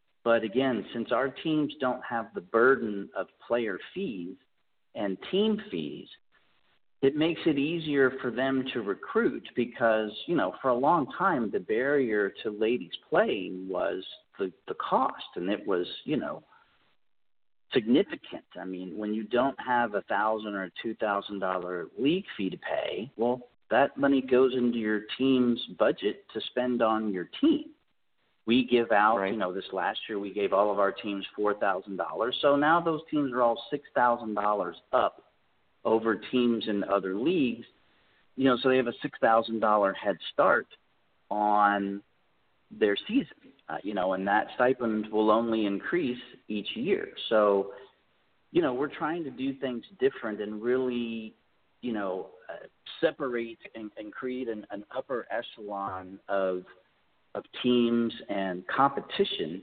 which should hopefully benefit you know all of the teams that play women's football and and help build all of it. I mean, you know, trickle down economics isn't always super popular, but it actually does work pretty well in a capitalistic society. So, um, you know, we're trying to really separate and, and get to a professional model which should benefit all women's football players. And it seems like it's been very, very exciting and really positively re- received in terms of what we gather, like I said, what I talk to and and kind of engage with our fans on our pages, and a lot of uh, folks really uh, are diving into it. Some of them don't even know that this sport exists. That's usually kind of blows my mind as well, because you know. They well, it's a shame because there's some there's some incredible athletes out there. You watch some of these games, and mm-hmm. and I think probably the thing that that I enjoy hearing Um, and I think some of the players do too. But but I I hear this more and more is, you know, that people don't even realize that they're women. The the play is so good that they have to take a, a step back and they go, wait a minute, you know, there's long hair coming out of the back of that uh, that helmet, or you know whatever it is that tips them off, but they can't tell because the level of play is is is at that level, and I think that's a compliment to to all of the women out there that you know they're football players, and that's how they want to be known. And and you watch some of these games, I mean, they're knockdown drag out, and and it's it's real. You know, it's I know you like to have the no joke football. Well, it's no joke, that's for sure. Yeah, it's it's it's it, you know there's a lot of talented athletes. We cover international the international scene as well, and there's plenty of amazing uh, women that play the sport in, at a high level in in various countries as well. So. Um, yeah, I know Ryan, we're going to have so, to get with Seattle. They seem to be taking all the international players. I, I'm feeling left out. I'm going to have to get to work. Hey, I, Seattle's a great place to just commute in and commute out, but the the Aussies love Seattle for whatever reason. I think the weather is kind of similar in that ring, so that's why they come over. Yeah, um, might be. So, Brian, um, the the season has literally just transpired. Uh, the, the week three rankings came out uh, at the beginning of the of the season. Everybody said, "How can you put Utah first because they got beaten best of the West?" And, and pretty much the reaction everybody got. And how can you, you know, put uh, Spartan second? So um, I guess we're going to answer the question in week four. Well, you know, I want to make sure everybody knows I don't have anything to do with those rankings. Those are completely independent. So send all your questions to Oscar. Um, no, don't send them but, to me. but uh, but you know, I think that um, you know, I don't know all the criteria that went into that. I mean, I reviewed the emails and stuff, but um, I can tell you that that certainly hurt my feelings, and I am relatively certain that uh, the Texas Elite Spartans are certainly um, intent on proving who is the number one team. And I'm sure that Rick and Samantha and all of the people out in Utah think they're number one and intend to prove why they are there. So that should make for a clash of titans next Saturday that we all look forward to. And I, I really, to be honest, I mean, I'm I'm not a overtly political person, although in this position sometimes I have to be. But between Texas and Utah, I don't think that you can go wrong picking either one as one and two because both of us would rather have it be determined on the field and not on a piece of paper. And we look forward to that opportunity this weekend. Um, Brian, I have a question for you. I have a bunch of people go, why did we get Surge Utah on on the schedule? Do you know why? Or can you answer that? You know, OJ would have a more accurate answer on that than I do because okay. she was very intimately involved in the schedule. Unfortunately, due to being a little bit spread out in year one, there was a couple of matchups that made uh, that were just difficult. Again, Utah is kind of out there in no man's land, so that doesn't make it always that easy. Um, you know, Seattle is also not particularly next door to everywhere, so that's another one that we had to deal with. Um, you know, since we were a founding team in the league, we kind of took a little bit more travel burden uh, on Texas Elite than other teams did, um, which is why we are going out to Utah. I mean, that's you know that's an entire team's budget on one trip. Um, but that's kind of what needed to happen to make the schedule work for everybody. And mm-hmm. I know that given the Surge and, and the Falcons' past matchups, that was probably one that people were looking for. Uh, and what I would say is, uh, given those two teams, I'm relatively certain they may get that matchup in the playoffs. Yeah, well, we know that that's coming, uh, given their history as well, and they've played before, and so interesting to do that. So one and two collide. Uh, I know you're going for what? Uh, you're you being neutral here as the CEO, or are you sticking with the Dallas uh, Dallas mode here? Well, I mean, I I, I do co-own the Texas Elite Spartans, so I, I am slightly biased in that regard, and, and I think we'll probably do well. Um, I'm not one to talk trash to other teams, and certainly not one with a history like Utah. But um, I feel very good about our chances. We were very much in sync last week. Our girls are very hungry. Uh, they do not like that number two beside their name, and uh, I'm sure that they will come out ready to play on Saturday. And uh, I have no concerns. I, I'm sure Rick's squad is exactly the same way, and uh, they they certainly deserve the accolades that they get, and and we will settle it on the field. Wow, and this is good because nobody e- even knew that this was we're coming to this level, and here's the rankings that came out, and they're still one and two is going to collide, and it makes it so interesting for fans. In other words, for us to kind of talk about it and go, it's a build up to this week, and you're going to get get to see it live at this point, and it's pretty awesome. And I'm looking forward to LA and Seattle too, not just not that the other two matchups are going to be, you know, nothing we're going to look at, but uh, LA versus no, Seattle rematch. That's also a nice one. Uh, Nebraska, Nebraska, Houston will be good. I mean, I can tell you that the Atlanta, Texas is going to probably be a good one as well. We can't leave them out. I mean, every team in the mm-hmm. WNFC is there for a reason. Some aren't quite to that level yet, but they're growing and they're moving. And you know, we have criteria for our teams. It's not just about who can pay a fee. I mean, you know, our our ownership groups are vetted. They have to have history. Even even the teams that are expansion and developmental. I mean, you know, Phoenix is developmental, but I know every member of that staff because I used to live there. Um, you know, and and some of them are starting a little slower than others, but they've they've all sat down with us. They've met with us we know what their plan is. We know what their resources is. Um, you know, they know what resources are coming from the league instead of taking resources away from them. Um, so, you know, the first year is always a little interesting. I think if we turned back the pages to the first year of the NFL, AFL, it, it might have been a little interesting as well. You've just been speaking with people named George Halas instead of Brian Sewall. But um, yep, you know everybody starts somewhere and and they'll all get better and as we continue to recruit the teams continue to grow um, they'll just get get better still so i wouldn't uh, i wouldn't look past anybody in our league brian is there a method like in mexico where if you feel like one team or two teams uh, need a need a, t- a year off is there something of a shuffle that you're going to do at this point? Like, you know, take it down instead of a instead of 14, are we going to, you know, go down to 12 for season two, or or that kind of mentality in terms of evaluating at the end of the no, year? Or like I don't.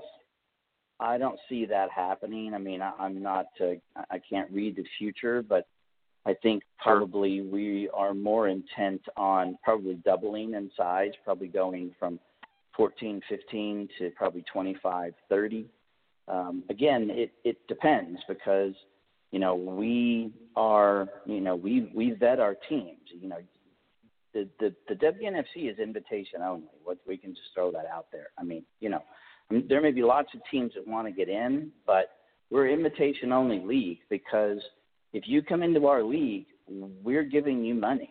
I mean, we you know we're we're writing checks to our teams to get them to that level. So it's a totally different paradigm than, you know, a rec league where you have to pay to be in, you know, membership, and, and it's just a totally different type of model.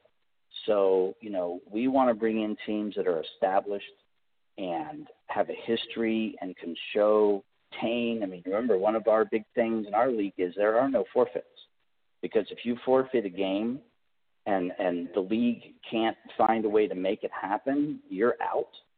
And you have to have a unanimous vote of the owners and the executive committee to get back in. So there are no forfeits in the WNFC. That's not going to happen. You know, the scores. So Brian, are you have to work on a little bit? Are you looking at? Are we are we boosting to 30, or are we incrementally going to like 16 next year and 18 in that aspect of it? We'll see. I think that all is going to come down to the off season, and we see the lay of the land.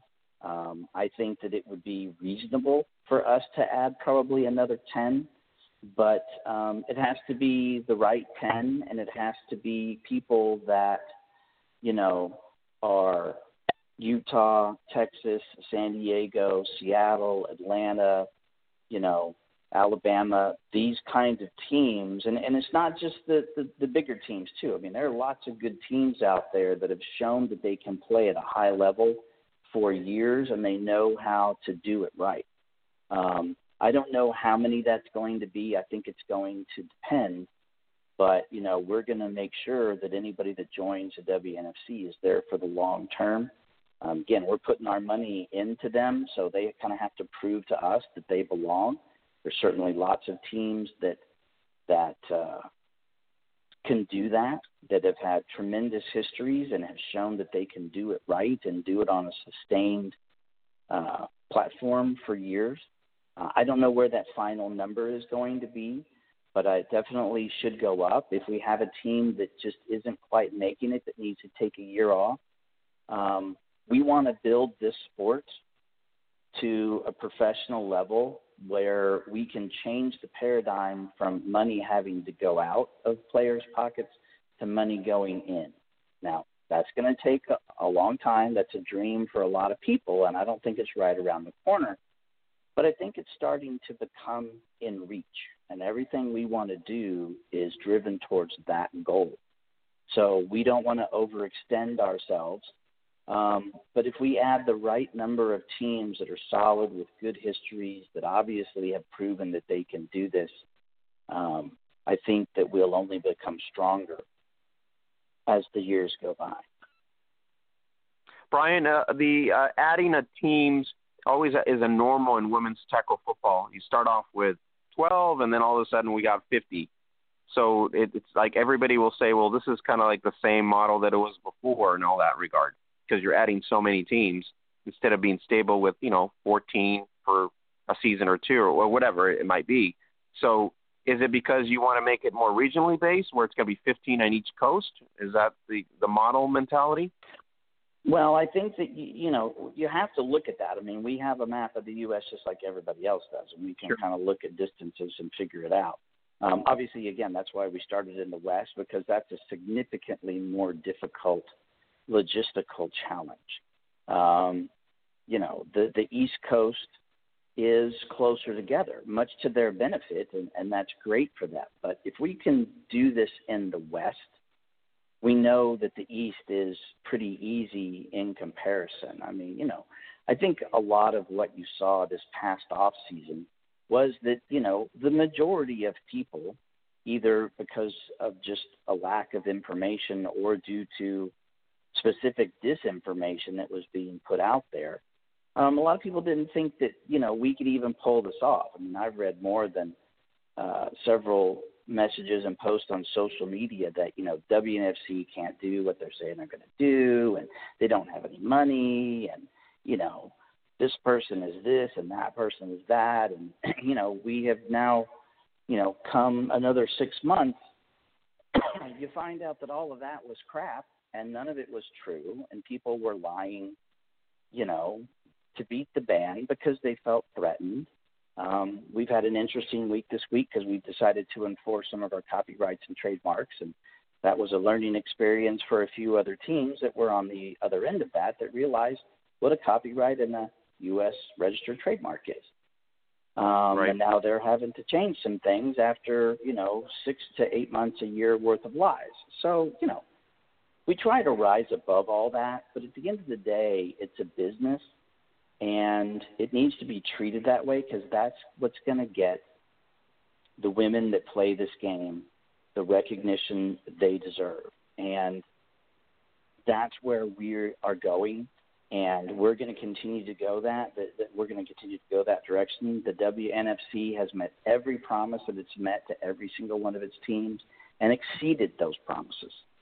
So we're for real. And anybody that thought we weren't going to be was just simply either misinformed or naive. I don't know which one it may be, but you know, we're only going to get stronger because that's going to keep building. And if some people are threatened by that, well, I'm sorry, but that's the way the WNFC is going to go, and we're going to take the sport to the next level. And I think that's where everybody wants it to go. It just depends on whether we're going to work together to have that happen or whether we're going to continue to, you know, sling mud sometimes, which is unfortunate, but you know, I mean, right. it's just you know there's certain things that you can't do and and we took a lot of you know oj and i took a lot of slings and arrows over the off season and got called a lot of names and got you know accused of a lot of things that are just patently yep. absurd i've been sued a couple of times managed to win all the lawsuits amazingly enough so um you know when when people do that and then they keep losing you know there's a there's a saying out there that if the law isn't on your side and uh, the evidence isn't on your side, you know, attack the other team's lawyers. Well, okay, we've kind of been through that now. We've won. We continue to win. Our model works. It will continue to work. Our staff is unbelievable, and they will continue to build this sport so that it can get the recognition and, and start to get to that pro level that we all want to see. Brian, um, the platform's going to change. Uh, year two is going to have changes. Uh, so this off season is going to be very interesting in terms of your league because there's a like you said, you know, there might be increases in teams or uh, platforms are going to be introduced. Uh, but you know, hats off to you and your team um, and all the you know the former players from the U- Team USA that are obviously contributing to as well. And so, but it's been an exciting four weeks so far. I'm looking forward to this weekend. Um, WNFC TV, a success. A lot of fans really enjoy it, uh, especially you know on the go like myself. I'm always on the go, so mobile phone is mm-hmm. just awesome for me to watch. You know, uh, and uh, Charleston Sports Net. Hats off to them. Hats off to the crew that's doing the Atlanta Phoenix as well, and the Rebellion. So the three of those teams have done pretty good job.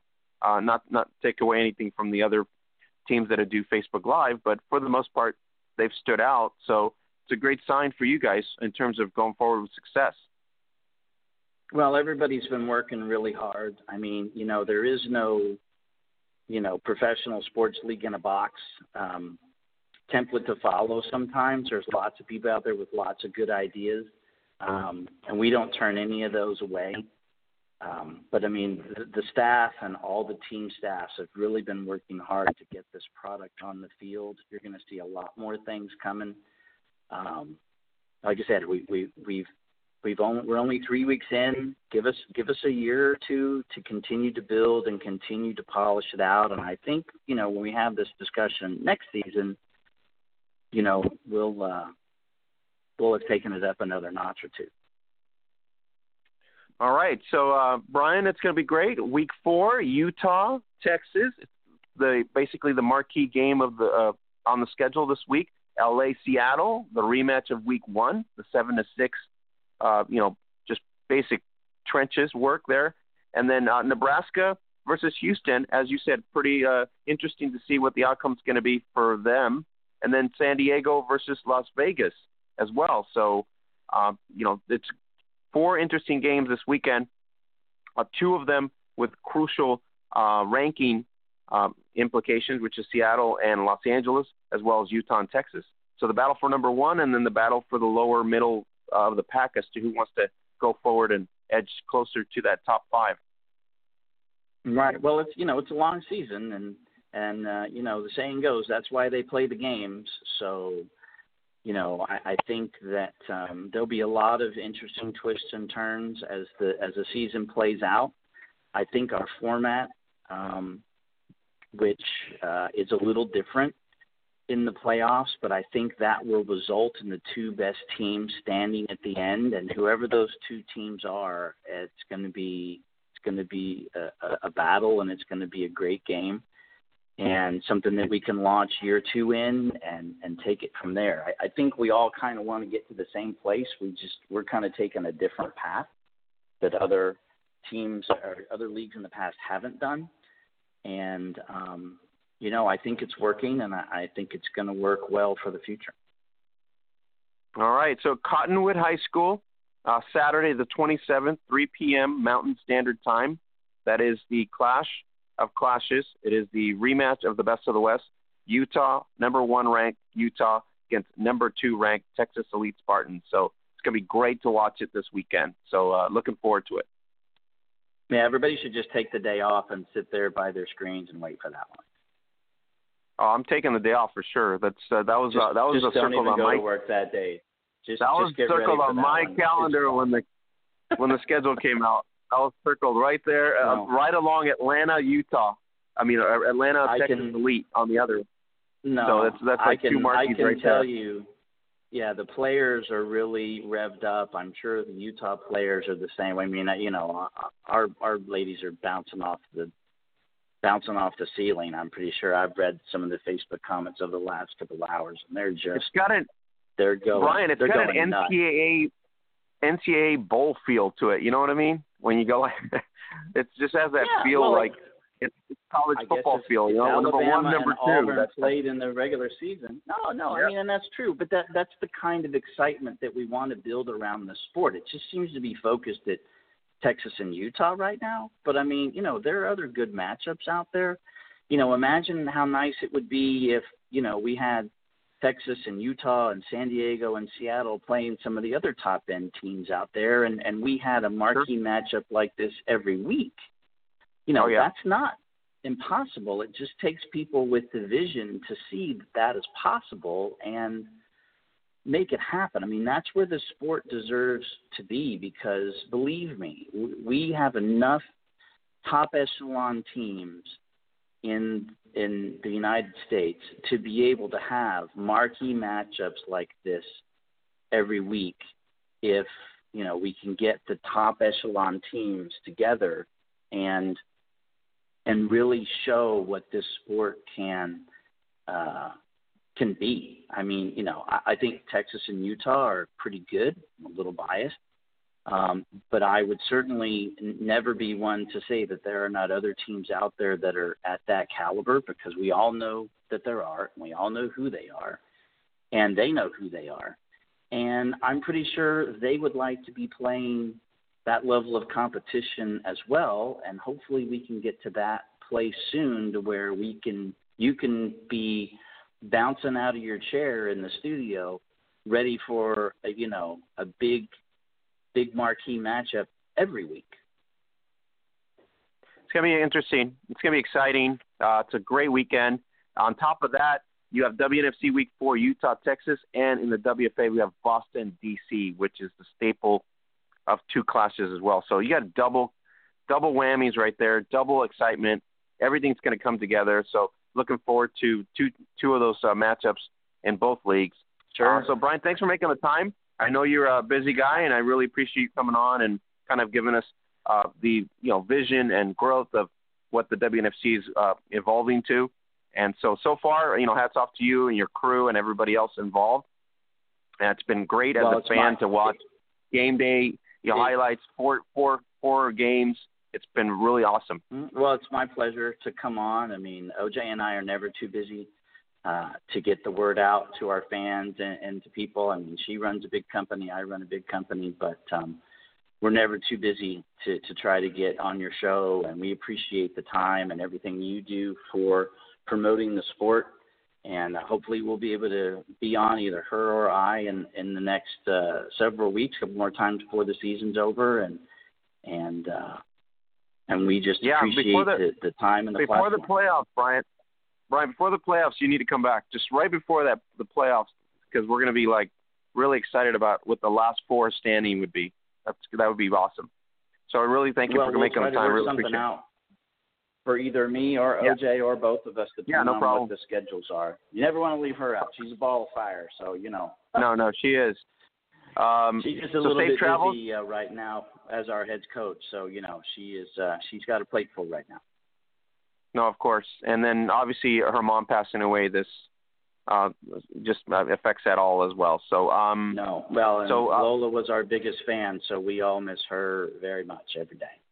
Oh yeah, and she's a very good, very good lady. Very uh, a lot of fire, bowl of fire as well. So um, Brian, thanks again. Safe travels. Uh, we'll keep tabs in a, a couple weeks, either with you or an OJ. But uh, this WNFC is heating up, and uh, we're getting into the middle of the season, week five, and starting to, to transform itself. And a lot of fans are excited. So we look forward to the next couple weeks. Terrific. It should be good. We look forward to it. Have a great night. Thank you for making the time again. Great. You're welcome, Oscar. Have a good evening. All right, guys. Uh, that was Brian Sewall, the uh, CEO of the WNFC. And so, uh, what a, a, start to their season! What an, it, you know, to their four uh, four weeks in now, and a clash of two of the top teams in their league, Utah versus Texas, uh, and then Nebraska against Houston. It's gonna be interesting there to see if Houston can pull out a win or Nebraska can literally be impressive here as well and stay in the hunt. Uh, LA versus Seattle, the rematch there. Our own Holly Custis going out at one more time uh, against uh, Bobby Hosa and the Bobcats out there. The Surge will be taking on the Las Vegas Stars.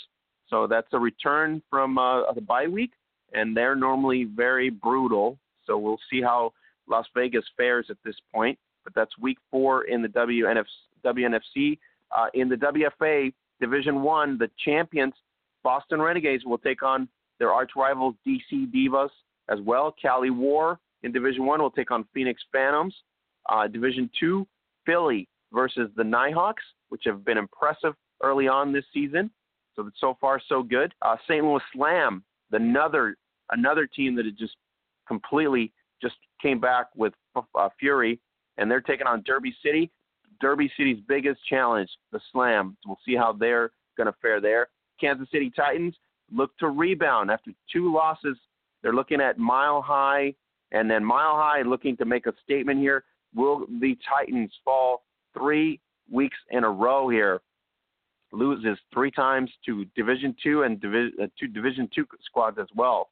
So we're looking to see how the Titans are going to fare offensively. They're struggling at this point, uh, so we'll see who's going to lead them to a victory, and if it's going to be against Mile High with our girl out there, Smooth Laurie Jones, and Sasha Cruz, our no joke football athletes out there. Uh, so they're going to be taking care of the Titans, and that's what they look forward to. From I talk to them, they're looking forward to a big win for Mile High here at home. Division three, the Anarchy can't say enough, three and zero. Oh. They're taking on Jacksonville Dixie Blues, and uh, I'm just gonna say prayers to the Blues because the way the Anarchy's playing right now, defensively and offensively, they're on point. South Oregon coming off a great, uh, you know, uh, last week, taking on Tacoma, and then it's going to be uh, a matchup of matchups: Mayhem, Maine Mayhem against Connecticut Hawks. That's another one you got to be watching out for. Uh, shout out to Week Three surprises here, and that was uh, the New York Wolves 13 to 8 win over Maine Mayhem. They're coming off a tough tough loss there, 13 to 8. Uh, the other close matchups were the South Carolina Smash, uh, 28 to 6 over Knoxville. Uh, and then you had Mississippi River, Mississippi Royalty taking on the Mississippi Panthers, and it looked like number seven beat number two, and so 30 to 26 in a very tough matchup there as well. The Arkansas uh, Wildcats rebound six to zero against Tulsa. Great job there by Arkansas after two week consecutive losses as well. And then you had a tough battle in Austin Outlaws against Camo, uh, County uh, 14-12 in a big battle there as well. So what a, a great weekend that's going to happen here in, in the uh, week four matchups in both the WNFC and the WFA. So uh, it's going to be great. We're going to dive into Legends Football League, uh, and then we have the matchup uh, off YouTube. You, um, you, can watch it on the Legends site as well. It, Seattle, uh, Seattle um, Miss taking on the Los Angeles Temptation. The return of Ann Erler and the return of Monique Gaxiola. What an exciting game there. Early on in the matchup, Seattle just literally was getting blown up by the uh, Temptation defense, specifically TJ Anderson, which was uh, very good against uh, Kike Matheny. Then Seattle got going uh, with uh, Stevie Schnorr, and then it changed things up when Ali Alberts gets involved uh, Matheny to Alberts, and you get an opportunity there where Salerno was sort of flustered in a way where it's not normal for her. She has targets. It just seems like the chemistry wasn't there for them. Uh, Gistra was one of her key targets that she was using. Offensive coordinator and the head coaching issues in Los Angeles are basically the hindering of this team. Otherwise, this team would be an amazing offensive also threat. So Seattle took advantage of LA's ineptitude to do that. And so at this point, Ali Alberts and the uh, Miss literally made a statement there. Malloy as well played really well. You had uh, Jade Randall played really well, and so uh, Kara Williams uh, just a standout in this game and made some really great strides in terms of an athlete here. And she's done. And then Savannah Wood, the lumberjack, just laying it out out there as well. So Seattle very stout. We knew coming into the season this is an all fantasy squad. You add Alberts to the mix there, and it makes it more more killer instinct type mentality. Los Angeles, uh, Gaxiola coming off for basically a hiatus from the sport. A little rusty here, but uh, other than that, um, that's good leadership. Hopefully, they can get that improved. You also have some key pieces there. Um, you had Chard on, on the left. You also had T.J. Anderson, which is a beast, and then taking advantage of uh, Agawa, uh, Sharigawa, and uh, Distra would be a keys to obviously the temptation success going forward in game two. This is a lot of incompletes and overthrows by Salerno really caused them not to be in sync, and nowhere to be found was Delaney Hall. So I don't know what the offensive coordinator here or their slash head coach is thinking, but you got weapons in Los Angeles and you're just not using them correctly, and your playbook stinks. Your playbook should be run game. It worked well for a couple of series. You run Nas Johnson, and then you kind of attack with the short passing, obviously taking care of that, and it worked out really well on those couple series. And then you kind of ran away and didn't do it anymore, cost you the game. But you had opportunity there with taking advantage of the talented uh, Hatley Distro there as well, and you had opportunity with Delaney Hall to kind of match up with that. Defensively, it looks like LA with uh, Gaxiola back in the mix should be a force to be reckoned with, especially as they go forward in the next three games.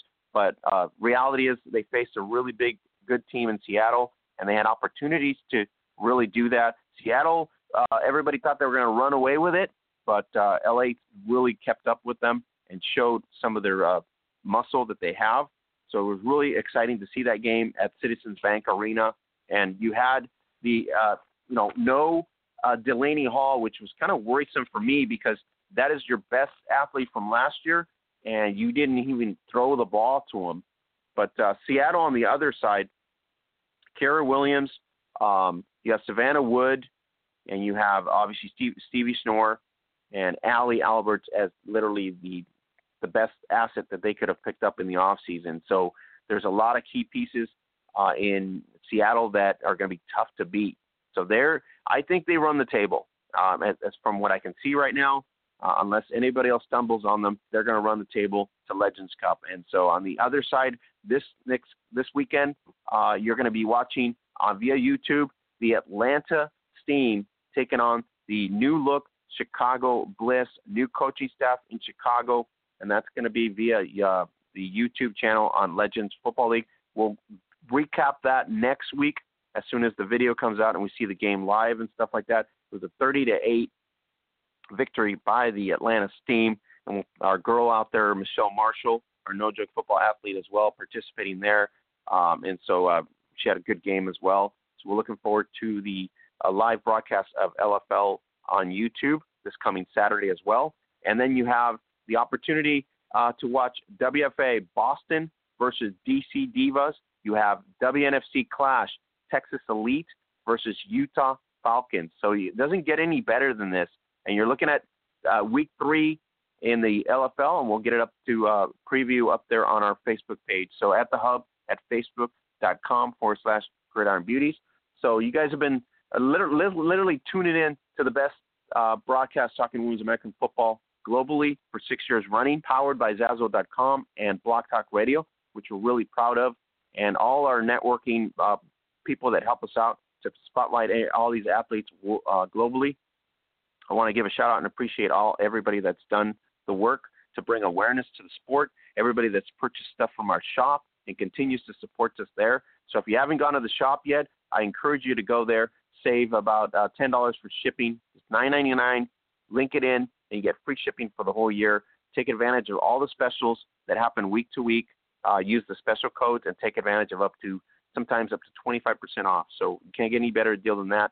Zazzle's been on sponsors for six years, and we are more than gracious and grateful for them to uh, continue to support us and believe in the women's game as well. So we really want to, um,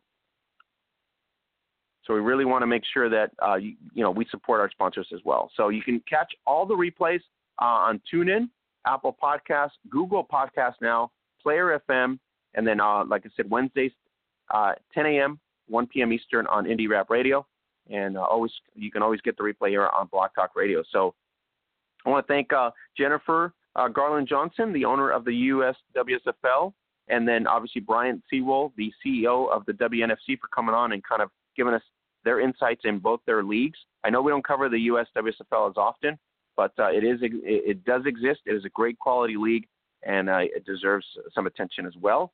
And then the WNFC front and center this year as the spotlighted uh, league with all the new uh, things that are happening there. So it's going to be a great week four in both uh, leagues in the U.S. And if you go to the hub right now, we got things going on there. 6,900 strong. Really appreciate it. If you want to go to the hub, uh, there is a rating system on our page.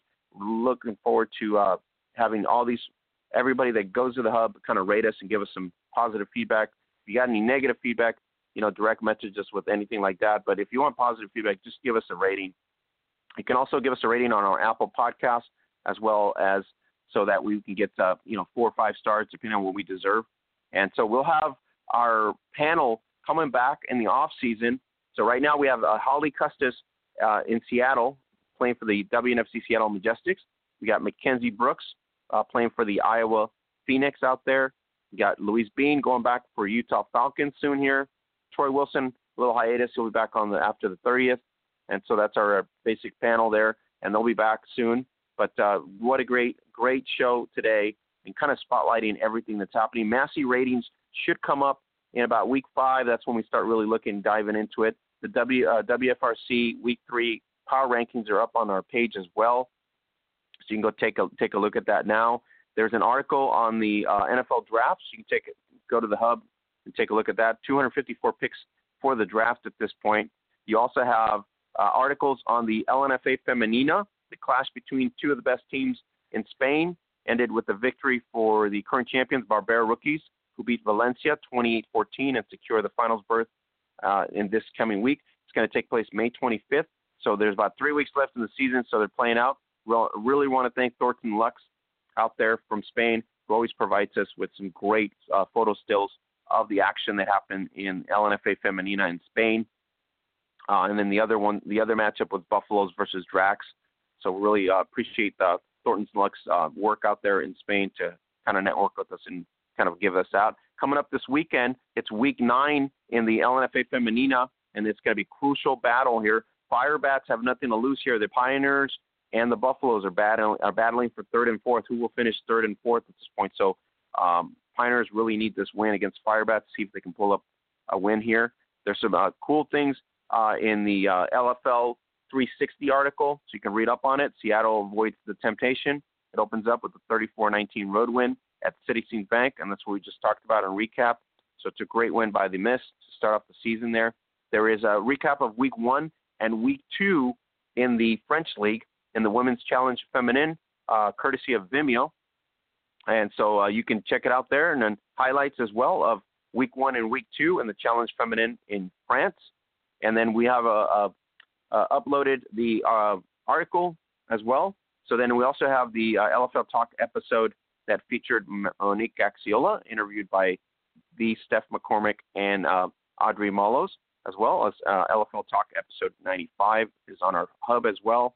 And then the best team in Mexico in terms of legend style play, the WFL's uh, V Queen Saltillo was spotlighted van- by Vanguardia on their early success which they're 3 and 0 in coming to season after their 35 to 0 victory over a pretty interesting article there, and you can check out the feature there as well.